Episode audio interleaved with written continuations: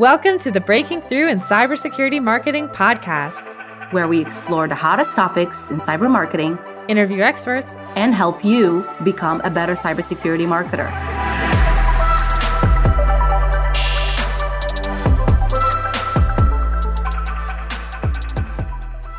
Hello, and welcome to another episode of Breaking Through in Cybersecurity Marketing. I'm one of your hosts, Gianna Whitver, here with my how what what's what adjective should we use today? Oh gosh, I think we've heard all the adjectives. I think everybody already knows. I'm the awesome co-host, Maria Velasquez. And today we have an equally awesome guest. We have Geordie Carswell, Chief Marketing Officer of ActualTech Media. Thank you so much for being on, Geordie. Thanks for having me. Appreciate it. Yeah. And tell us before we get into our topic and our discussion today, which will be fun because we have three demand gen marketers and we're going to do a lead gen jam. Before we get into that, tell us what is ActualTech Media? What do you guys do? Yeah. So for about 10 years, ActualTech's done lead gen and content creation for the enterprise tech space.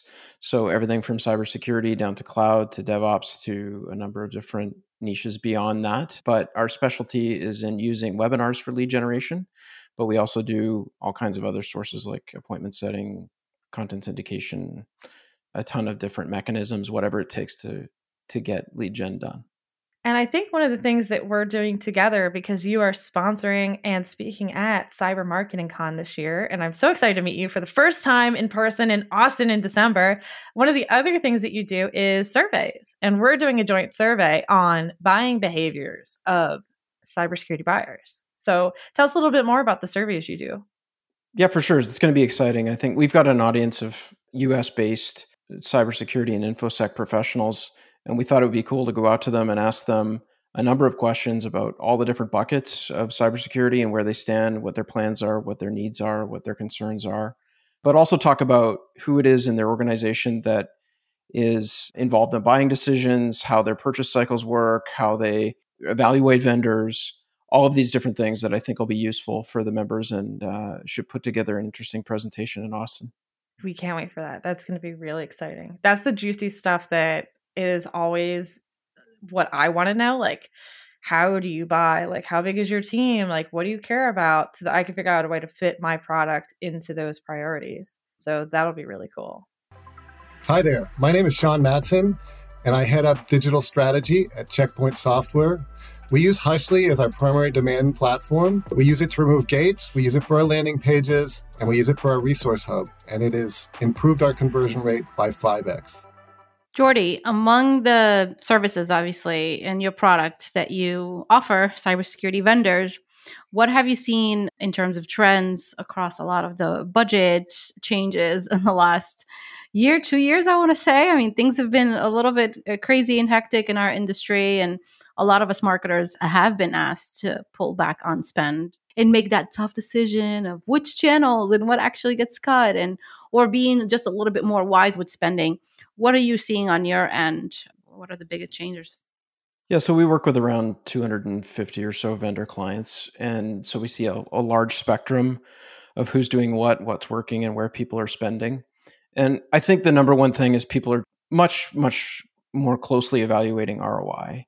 So they're looking at, you know, did we get how much pipeline was created from a particular endeavor? It used to be pre COVID, it was all about how many MQLs could we drive and now it's all about how much pipeline was generated that can be attributed back to marketing.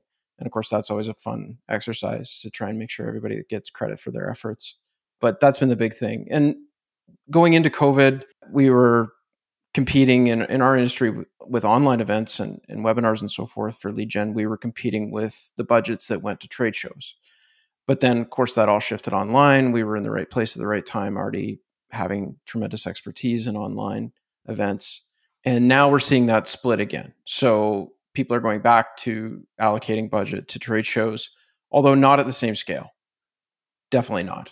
I think this is an awesome segue into our conversation topic, which is lead gen. Because, like you just said, you know, in the past, it was all MQLs, MQLs, MQLs, which to me is like nebulous in a way. Because what is an MQL? It like Maria's nodding her head. Maria, what is an MQL? MQL. In one word. Yeah, one word. Actually, let's make it hard. Okay. Distraction.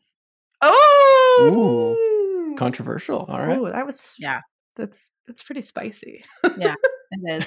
And so is attribution. Well, we can get into that. Whoa! Yeah. Knife in the gut to everyone. it was like on the tail end of their two year operations project, right? Oh, she's laughing pretty hard. Yeah. yeah. What do, you, okay. what do you say? What say you, Geordie, about those two things? Yeah, so I think there's a place for both, right? I mean, if it depends on the size of your team. If you have a team sitting there that has the ability to follow up on, and, and by team I mean you know a sales organization that's big enough to follow up on a ton of volume, then there's a place for that. They will need, they're going to need something to do. I think a lot of sales teams are overstaffed when it comes, especially on the BDR side, where they're waiting for something and then it seems like they're either overstaffed or understaffed. There doesn't seem to be a right sizing of BDR teams for or sales organizations from what we see. But yeah, so I think there's a place like if and it depends how you're measured, right? If you're in an organization that's a little bit old, more old school and they still look at measuring you as a marketer based on what you're able to deliver in MQLs this month or this quarter, then you're going to perform to where you're measured because that's how you keep your job. And I think, you know, but we're seeing that shift. There's very few of those organizations who are at least not doing some kind of a blended model where it has to be, you know, a certain number of MQLs and we expect pipeline from those MQLs. And so that doubles the pressure, right? In terms of trying to get quantity and quality at the same time, which we all know can be extremely difficult. That's so true. You you mentioned quality and you also mentioned balance. And I think that that's where you find that balance in not giving too much to SDRs but giving enough. I think if you actually do hand over good quality leads, then that volume will be pretty balanced. So yeah, I, I agree with that. But like but how how do you know what's quality? And then also right here's here's my thing and i'm talking about like the broader like anti lead gen sentiment that's like all over the place right? Like there's a lot of talking heads on linkedin who are saying lead gen sucks everything lead gen sucks and in one way i agree with that.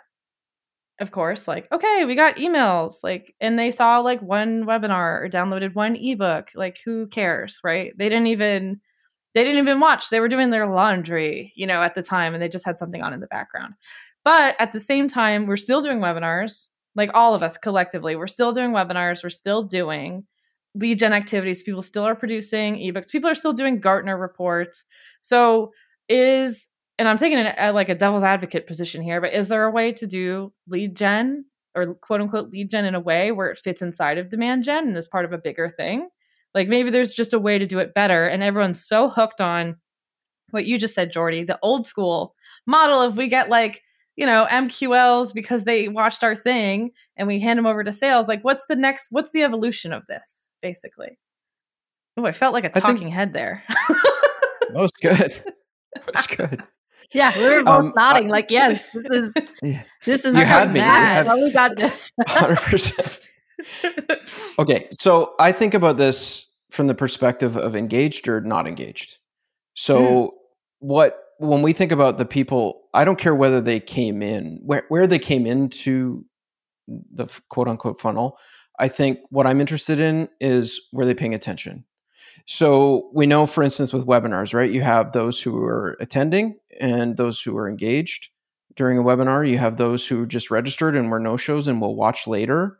That the difference, like let's say you, you know you complete a webinar, you're looking at the registration report, and you have those who attended live. Those people are far more valuable. The especially the ones that answered poll questions the ones that showed they asked a question during the q&a the ones who raised their hand to say that they would like a demo that they would like more information that they would like uh, you know one sheet whatever.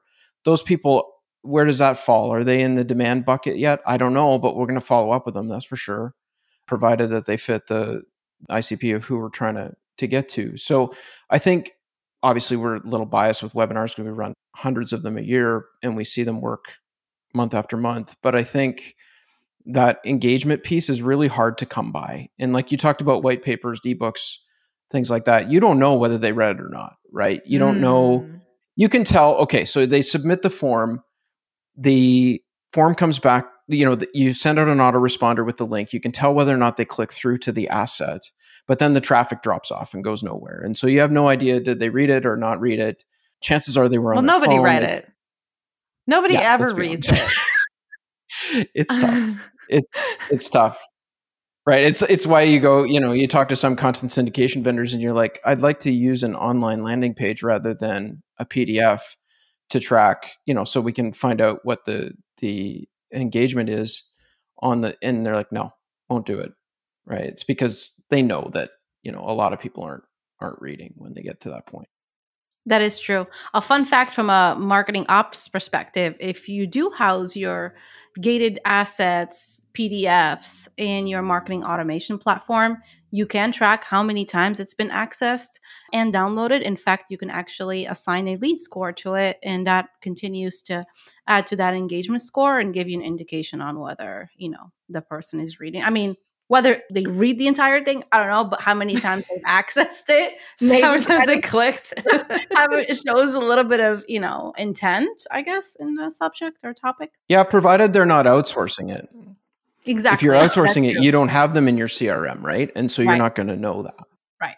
correct That's funny. If they were outsourcing, it'd be funny if you were outsourcing your ebooks, your ebook reading to other people. Like you're, you know, like i mean i i say i said this to, to a couple people about how tough it is being a cybersecurity marketer i have read i don't know where i read this but there was an article where the ciso said i have rules on my inbox that pick up any email that has ebook or white paper in the subject line or even in the body and it puts them into this folder never to be the ether yeah. right exactly you need to say, "Here's your pamphlet. here's your here's your here's your digest." Maria, I noticed. So you said engagement score, right? So tell us a little bit more about that. How are you using webinars and like tracking and and and contributing webinars and lead gen to with like engagement score? Like, what are you doing? How do you kind of process that? Yeah, yeah, yeah. So we we scored, registered, didn't show up, and then registered and attended differently. Mhm. We do actually hand over attendees to SDRs for follow up uh, right after a webinar. And yes, we still do MQLs. I know I, I that I mentioned that it was a distraction, but we still use it because it is one of those like, yeah, it's one of my knives in my tool kit, right? I'm you know in the kitchen and I still need that knife kind of thing. Which But- knife would it be? Which knife? be- It's the little one. It's the one for fruit. that Yeah. nobody uses. be like the butter knife. Not the steak knife. No, but eh, really that so so yeah, and then yeah, we obviously use that engagement to add to their score. But then of course then we do kind of like a campaign attribution thing on the CRM so we can track if anybody part of that campaign becomes part of an opportunity. But I love that question because I was literally going to go back to opportunity creation with you, Geordie, in mm-hmm. terms of what what you're hearing from your customers on how do they actually track attribution from the webinars they do with you all the way to opportunity creation. And then maybe i don't know if you're able to share some stats like such and such vendor of this size saw i don't know 30% increase in opportunity creation from webinars or something like that. It would be cool to to hear those stats. Yeah, I think most are using it as first touch, right? So they're all doing a first touch model to try and make sure that they get credit for things. I think when it comes to opportunity creation, most organizations that we work with are fighting over it constantly, you know, to try and figure out who should be, you know, taking credit for this. And I think part of it is like we've seen some marketers really wrap a lot of training around the leads that they're handing off to SDRs so that they can increase their odds of opportunity creation. So, for instance, when they run a program, they will talk to, let's say they're running a webinar program, they will talk to SDR teams or SDR management in advance and say, here's what we're doing, here's what the messaging is, here's the deck, here's the one sheets, here's the handouts that we're going to use, here's the polling questions. Here are the follow up scripts that we recommend you steal something from Um, and then through all of those pieces, they're able to say, look, we really had an impact on that revenue when it did come through because look at all the things that we did to help make sure that it went from, you know, MQL to opportunity. And I think that's good. I think it shows, you know, obviously the organization will benefit because everyone will, you know, see an improved level of of uh, you know when they call out on those or they follow up on those they'll be able to speak in an educated way about what it was that the the prospect did and that's going to have and i think that goes beyond just you know i saw you downloaded quote unquote our ebook or whatever right? You it but you know i think it's more powerful to say you know i noticed you mentioned uh, or you filled in a poll or whatever is where you get this information but we noticed that you indicated that you're backing up you know this many terabytes of data per per week when you attended our webinar on how to protect your data against xyz how is that going? Right? I mean that's a lot better conversation than just did you read it or did you watch the webinar? Mm. so i think that the more some of the really sophisticated marketers that we work with do a lot of pre-education work between marketing and sales to make sure that their leads don't die on the vine that they're credited properly for the work that they put in and then also that the company wins they win the deal. Yeah they actually get roi from this thing that everyone maligns as a waste of time or you know not everyone eh, most marketers are doing webinars and believe in webinars and in getting your brand and your story and engaging with an audience. So but any lead gen mechanism right? Like a survey like i don't know lead gen forms like there's all sorts of ways it sounds like to build like personalization as well as alignment which is Maria's favorite thing, I think, sales marketing alignment, to make sure that, like you said, nothing gets forgotten by by the busy, busy SDRs. We've also had in the past some success having our even if it's not them doing it personally, but having our speaker do the outreach after the webinar, right? So you maybe have someone. That's a great idea. Yeah, maybe you have someone. You know, you have an SE talking as opposed to an SDR. An SE who knows their chops, knows their tools, their tech stack. Just went kind of technical dive. You know, sales is still in the title, but whatever. And mm-hmm. they follow up, and they have a lot more, I think, uh, cachet with an audience, especially if that audience just spent 30 minutes with them listening to them speak. That's a great point. I mean, even on our events, the the moderators have a better result in terms of getting people to register for something new because people know the moderators they don't know us as marketers as well and so when we put things in the moderators names it has better success that way too in terms of attracting registration. Yeah. I think it's a great idea. Geordie what about topics and well, yeah, topics of webinars that you see have the most success on your platform. Is it thought leadership top of funnel? Do folks like to see what's under the hood and they want an actual demo of the platform? So I think this has actually got a few pieces to it. One, it depends on your goals, right? So if you're trying to pack the house because you need to hit a certain number of leads for the quarter to, you know, fill the pipeline and, and meet your individual metrics, that's fine. The broader you would go in topic, the the more chance that you'll get a larger audience. If you are focused on opportunity creation and needing to go down funnel a lot, then the more niche the topic. So say for instance, you know, folks who are are looking for all about ransomware, right? That's kind of broad. Obviously, it's a crappy topic. Just Uh, when you think about it, like that's pretty broad. That's too broad. But all we get about ransomware it, it, from A yeah, to Z. All about yeah, exactly right. So that versus how to remediate, you know, ransomware in retail environments, that kind of thing, and you're going to attract the folks who are interested in that, and hopefully self-select out the folks who aren't a fit for that. Now, is it easy to get 200, 400 people for something hyper niche? No, it's it's pretty tough. And the question is, do you, would you want to, or are you okay with 50? Are you okay with 100? Where they're exactly the ICP you're looking for who have the pain that you're talking about on the webinar.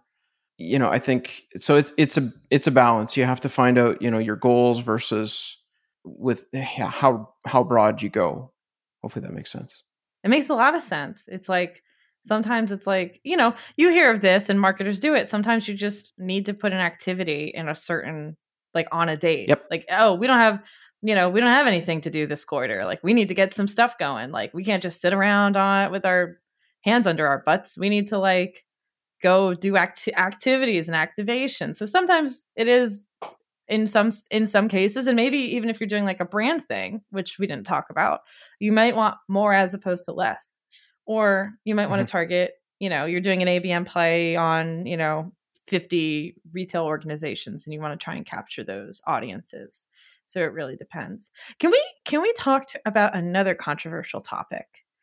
And Sure. I love this topic because I've failed at it every single time I've tried it. Content syndication. I've never done it well. Maria's have you done content syndication well? You're a queen of demand gen, so I feel like you you might have. I, I've had both types of experiences. I've had like big, massive, like, wow, this is just getting a spam, and people like submitting crazy things on the demo request form or on the or on the the content form. And then I've done other ones where we've gotten some some really good leads and have you know have gotten some opportunities. So it depends, I guess.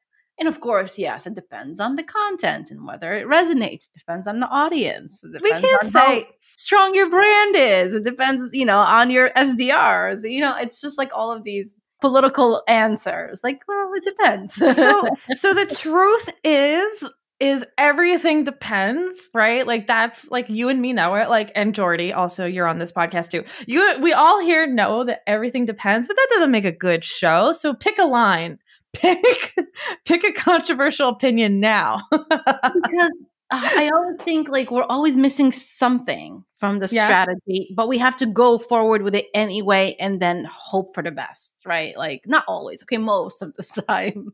So it's either like, well, this is the only gated piece of content that is, you know, kind of good that we could use, whether it resonates or not. Let's just use it because it's all we have. And then, you know, we're pressured to get leads because again old school and all we want is you know what i mean? So there's a lot of like different factors that could hinder the success of a content and i don't know any marketer that has that perfect world where everything checks off and they're good. Yeah. Geordie what do you think? Because you also do you also do content syndication? Yeah, you we offer do. that? Okay. Yeah, Cool. we like a hundred hundred thousand leads a year or more of content syndication. I think Geordie's Yeah, just but- like, yeah, I we just do like a bajillion of this actually. And yeah, now, but that's like, not a lot answer, compared to. There's a lot of bigger players, bigger players out there. But I, I think that okay. So I have some thoughts on this. W- One thing I think it depends on who your company is, and it also depends on who your goals are, or what your goals are. So I know we're back to it depends, but it really does depend. So, so the you know you look at the reviews on G2 for a lot of different content syndication providers, you see the same comments over and over again. My SDRs called the person, they said they didn't recall downloading the asset, therefore the company that we worked with to outsource content syndication sucks. You're like, okay, yes, we have done studies with our audience to find out how many pieces of content they are consuming per month well over 80% are consuming 10 or more pieces, they say, per month of written content. really. Are they going to remember yours in particular? Will they admit that they read it because they know where that conversation goes? So there's a few factors there. But I think that the larger your company, there's a halo effect. So let's say that you are Dell, right? Just as an example. And your SDR phones up a, a content syndication lead and says, "Did you? Hey, it's Geordie from Dell. Just wondering how you enjoyed our ebook on cloud migration." And their comment is, "Sure, but you know, while I have you on the phone, we've got an RFP coming up for X Y Z. Boom, that becomes an you know an opportunity." And hopefully gets kicked up the can. And then they go, wow, that content syndication program worked really well. Did it? Or did you just happen to call and you had a you know a brand that was familiar and they were ready to talk to you versus so i think there's a lift that happens when you're a larger organization that you don't get when you're a smaller organization right? Where you have to say we are pretty small but hopefully we made it a you know a kick butt piece of content and you really enjoyed it. You might get lucky that way. More often than not you'll find that people don't remember even if they did read it or they won't admit it to you. However there are different goals here. One of the goals could be pipeline generation, which I actually think content syndication is not super great for in general. I think that it's great for building a, a list that you can nurture to the point of being of generating pipeline, which gives you a place to start. And but the folks that are picking up the phone and dialing for dollars on ebook downloads, they're, they're going to have a low win rate. And I think that's where a lot of this conversation comes in about we didn't get an ROI and content syndication sucks and lead gen sucks and all that kind of. It's like yeah, but that's depending on how you go to market with it. That's probably to be expected. Right. It's like we you did you, you knew this, right? Like hello. yeah. Yeah, exactly. And but what a lot of organizations do is they look at it as a list building exercise in some cases. They're like, you know, we're going to build a list of folks that we can nurture and market to over time and that, you know, gradually after 3 or 4 touches maybe we'll be able to have a conversation with them. Those ones do well. The ones though that that immediately call um, on the list before nurturing don't typically do as well. So unless they're big, if they're big, they might get lucky just because everybody knows who they are. And hey, Geordie from Dell's calling me, and and you know we already deal with Dell, and so so on and so forth. So I think there's a role for it to play, but I mean everybody gets can get their own ZoomInfo account and pull names right as a list building exercise too.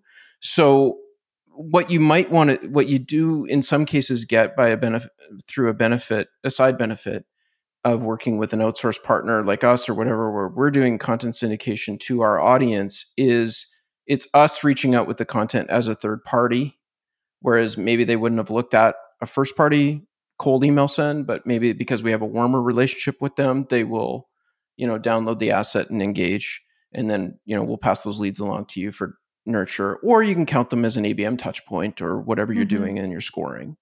Right. So that's true. Yeah. So those are kind of my condensed thoughts on content syndication. there's a there's a lot more, you know, that could be coming from you, Geordie, on this. I could tell. Like maybe some expletives. no, no. You know, I think it's good. Yeah. I think I think it's good. I think it's it's definitely something that fits into a lot of plans.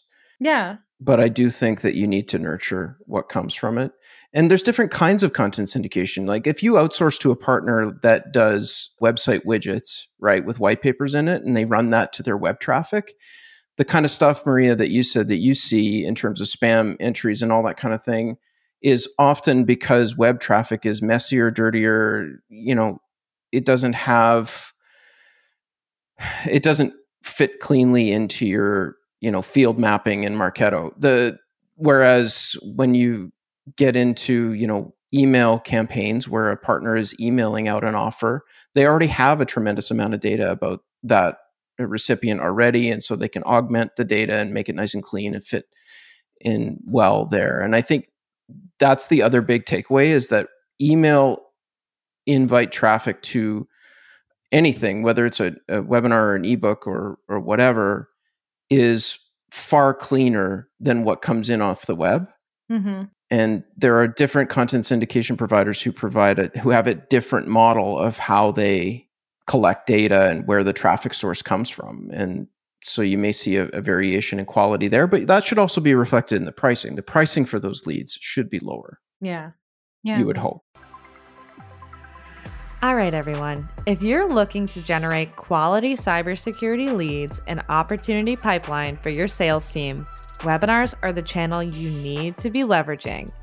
Lead gen webinars bring you real live audiences in your target ICP with engagement you can measure, something other channels just can't match.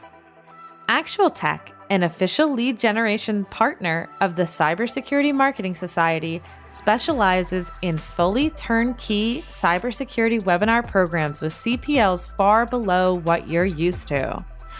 Everyone, I have spent a lot of money on webinars and lead generation in the past. And I gotta say, I was really impressed with ActualTech. I saw the results of those webinars that they've been running for cybersecurity audiences, and I was impressed with the lead quality and the lead quantity. So visit actualtechmedia.com backslash CMS or hit today's show notes for more information. Let's talk a little bit more. I want to dig into the the data and how you all use that to I don't know, create audience segments or different email segments for your customer based on the content offer that they're offering from a content syndication perspective? And then mm-hmm. do you use like engagement data? Do you use intent data to get laser focused? How does that work? Yeah, so you can augment with intent data. Uh, the stronger the intent signal, sometimes we find you can use a million platforms for intent data, but oftentimes the really strong stuff the people have already bought.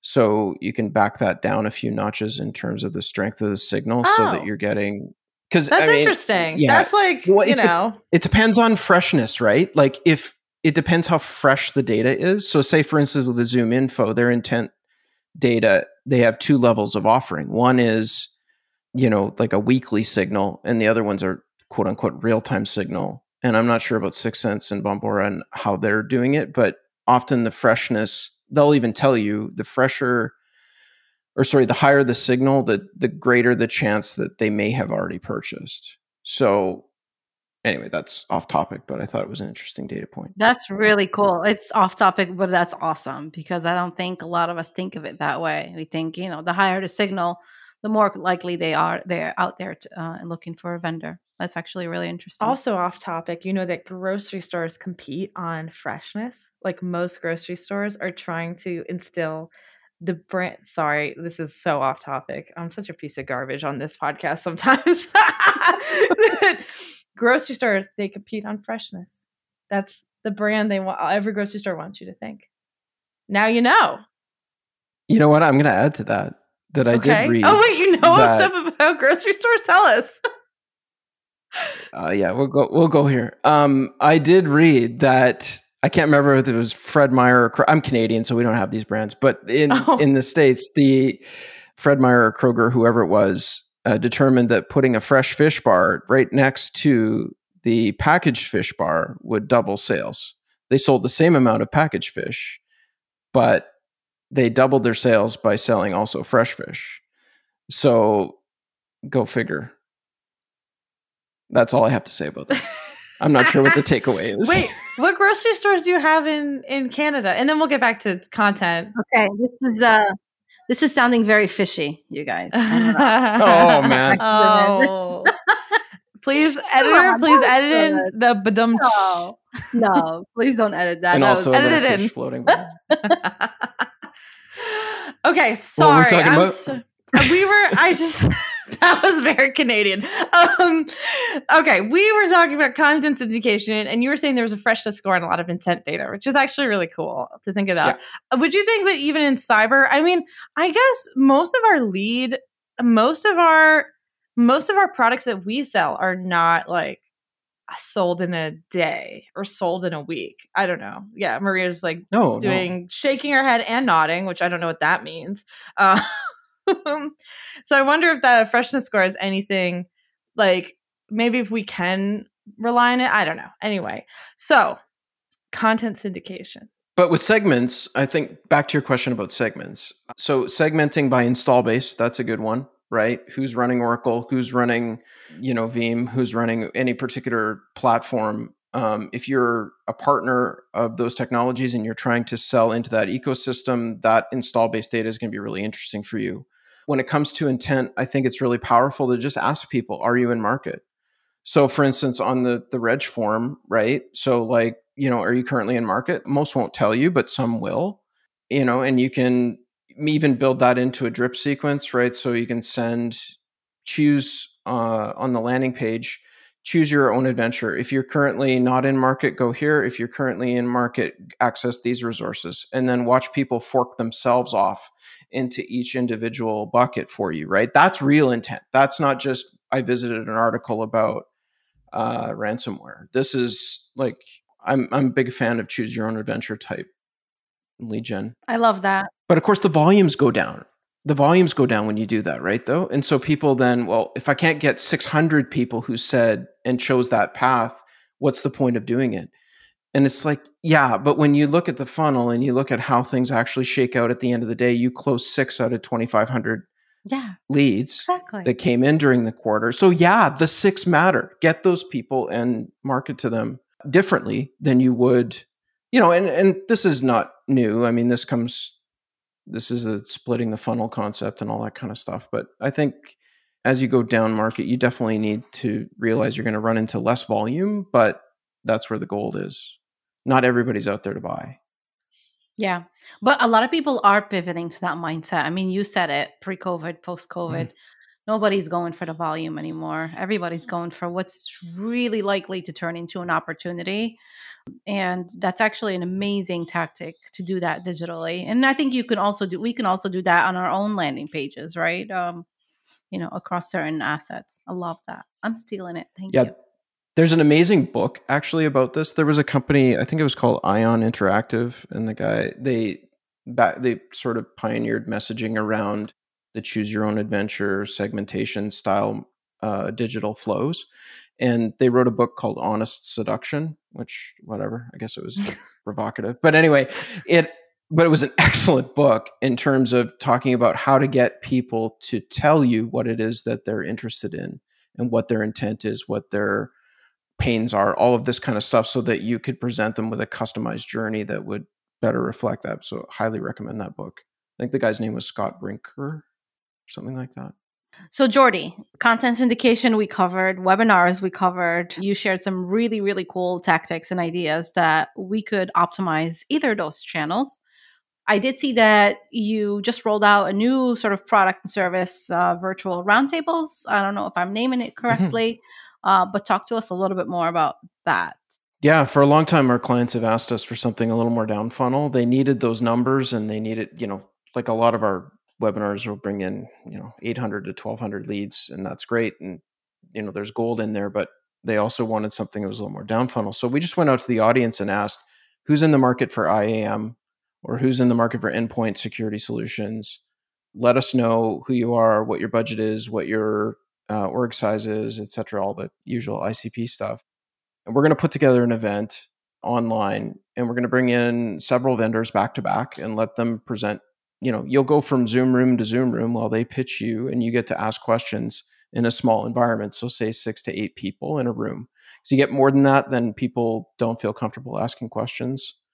But uh, the ones, yeah, so keeping it small. And that we actually did that the first time not too long ago on data protection and it went extremely well like in, in a small environment with cameras on people will share a little bit more than they would on a webinar environment and so you know and of course the vendor that is coming on knows that who everybody who's there is actually in market and a lot about their environment before they come on so the vendors that did well on that brought in an sme as well as a sales rep to present and the mm-hmm. sales rep loved it because they got to sit in and do three meetings back to back with six buyers at a time and the smes loved it because they got to answer questions and oftentimes the sales reps and the smes work closely together and they really enjoy working together um, on a sort of four-legged sales call basis. And anyway i'm kind of rambling here but it, it worked out well. And we think it might help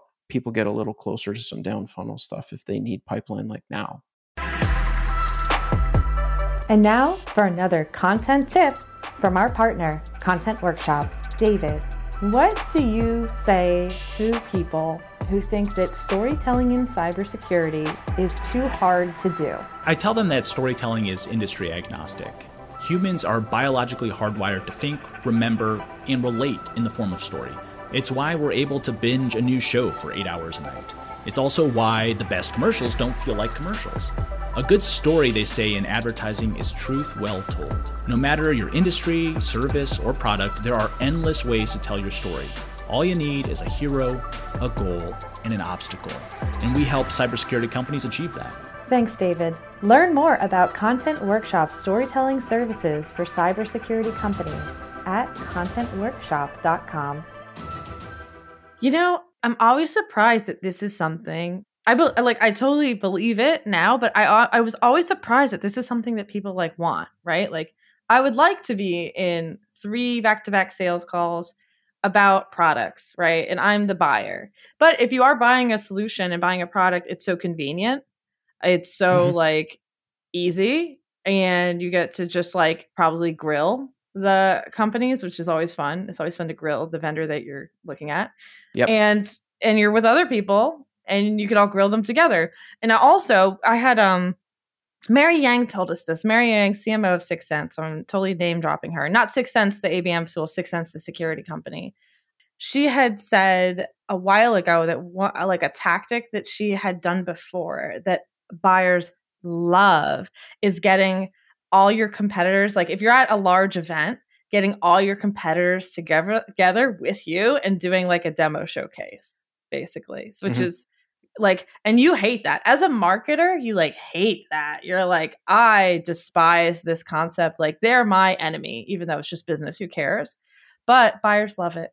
Buyers love easy access and like looking under the hood and being able to conveniently which is what like these roundtable webinars probably you know provide like conveniently look at some solutions all in a row so they, they could just apples to apples compare and like yeah and that's why that's why we created the megacast and ecocast and and virtual summit series of webinars that we do where we bring the vendors in but we get them to present back to back instead of in a round table format on those larger ones mm. um, or, and nobody's allowed to slam the other you know they're not allowed to directly reference a competitor by name which keeps everything civil audiences hate that they really? hate when oh yeah, they hate when competitors go into bash mode on each other because it's not a productive conversation. Mm-hmm. And so the uh, doing those back to back with you know six eight 12 vendors which we've done like seven hours like bang bang bang and they're like great now i don't have to go to a trade show now i don't have to you know travel to get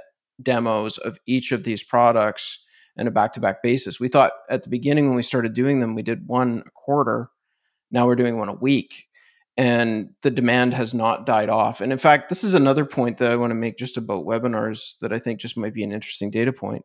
We are not seeing webinar audiences drop off. So everybody's like webinar fatigue, fatigue. Mm, we're not seeing it. And yeah, so I don't know if that just means we do a really good job of it or if, you know, we've got the right topic mix which I think obviously probably has a lot to do with it, but I don't think that the fatigue issue is is a huge problem. Anyway, that's get off my soapbox on that one. Maria was vigorously nodding her head. Yeah. Yeah, I don't think that there is fatigue. I mean, a lot of people still work from home, even though we can now return to the office, which means you have maybe a little extra time uh, since you're not commuting two hours to actually sit through more webinars to learn. Everybody still wants to learn. And in cybersecurity, we're, I mean, they're always challenged with the next new threat and the next, uh, you know, um, challenge in in in making sure you know their security posture is is always strong. So there's always something to learn. So uh, yeah, I would agree with you.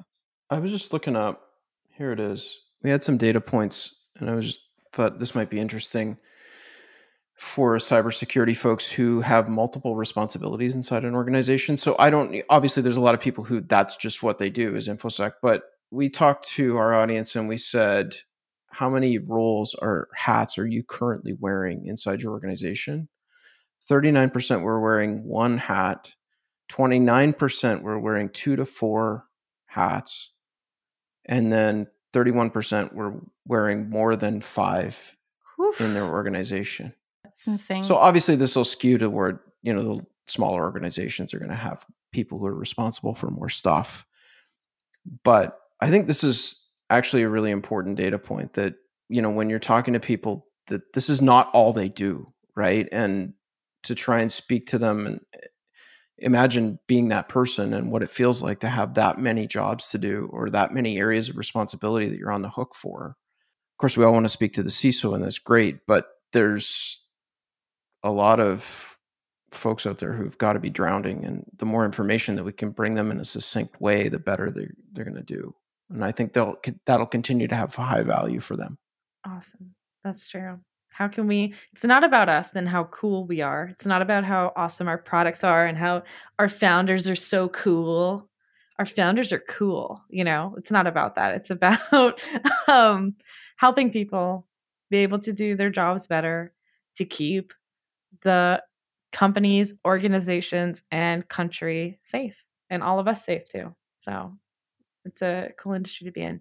Well, I think Geordie, it's time for our game. we are going to end with a bang. We are going to play a game The game is Maria. Do you want to explain the game? Sure. So both Gianna and I will take turns in guessing what you would be doing career wise if you weren't uh, CMO at ActualTech today. Uh, and so we'll call it CMO at, in cybersecurity because technically you you pretty much are right, just a different vendor type. so, Pretend, but yeah, yeah. and then you and then you'll tell us how horrible we did or whoever was closest to what you would actually be doing or what you dream to do if this isn't, isn't your oh. dream career. I think that's probably the best best way to word it. Okay, cool. Mm-hmm. And the rules right. are we can't You'll never guess. Yeah. No, we're gonna guess. Surprise.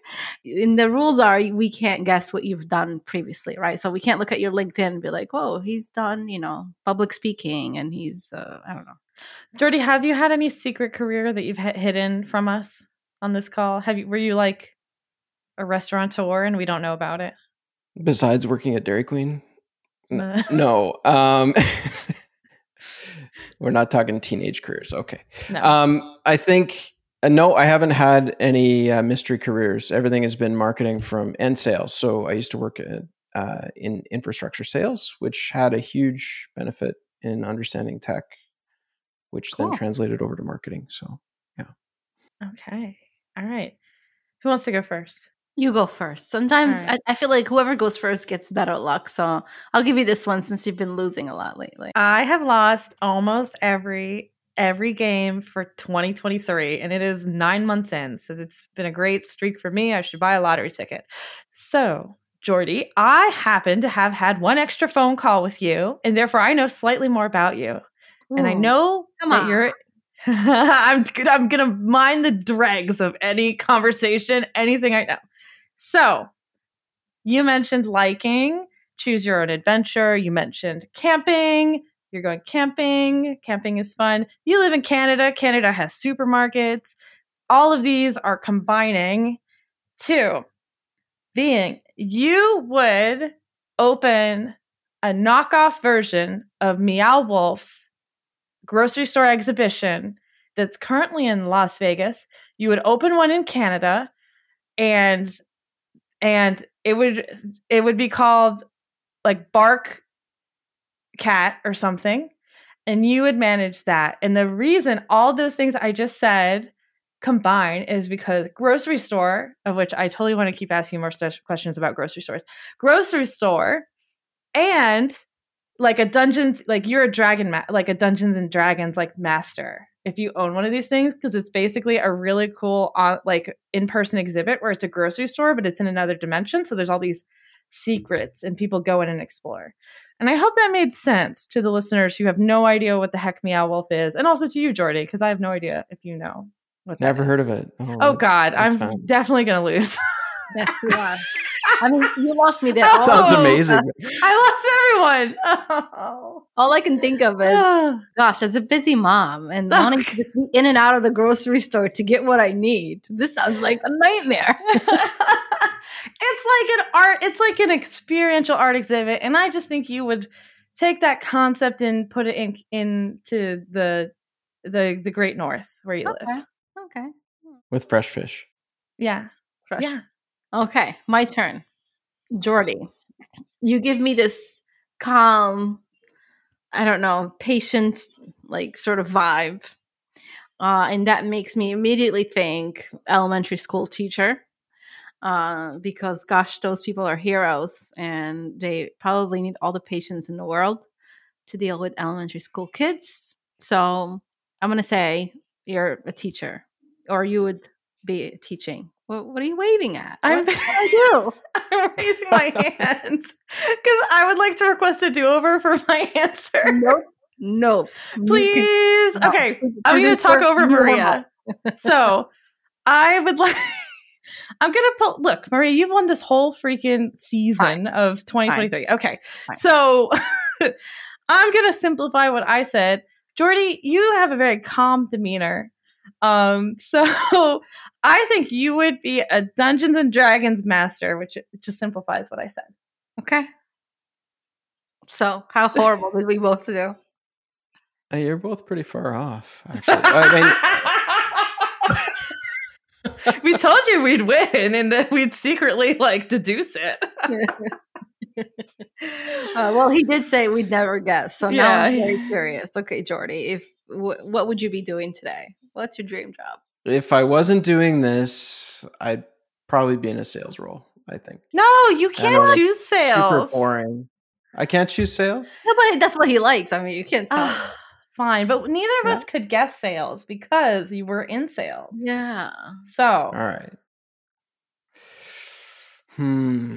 You Well, know I mean, I you have would- never you would be ever doing thought about this. You would Really? be doing sales if you were a game master, and then you probably would technically be doing sales if you were a teacher trying to convince the kids to pay attention to what you're trying to teach them. So, I mean, yeah, and you'd be selling them like if it, SaaS solutions to the four year olds. Yeah.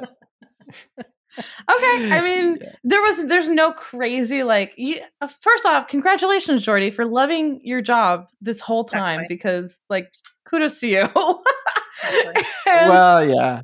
if there was anything in the world that you could be doing, we're like going to drag this out of you. If there was anything in the world that you could be doing and it couldn't be sales, what would it be? I think I'd probably be a laborer from my wife's garden. I think Oh. that's probably, for the most part, she's got a lot of projects on the go out there. And I think I could help with that by just moving things from here to there. I think it'd be pretty good. I like that's so cool. just I love spending a time outside and, yeah, and sort of watching her do amazing things in the back. So There you go. I think that, that would be my preference. Love that. We like that better than sales. We like that answer better. Thank you. Me Yeah. too. Yeah, now that I think about it, I think that works. a lot better. so, which of us won? Uh, you know, I'm not big on Dungeons and Dragons stuff like that. In fact, even board games.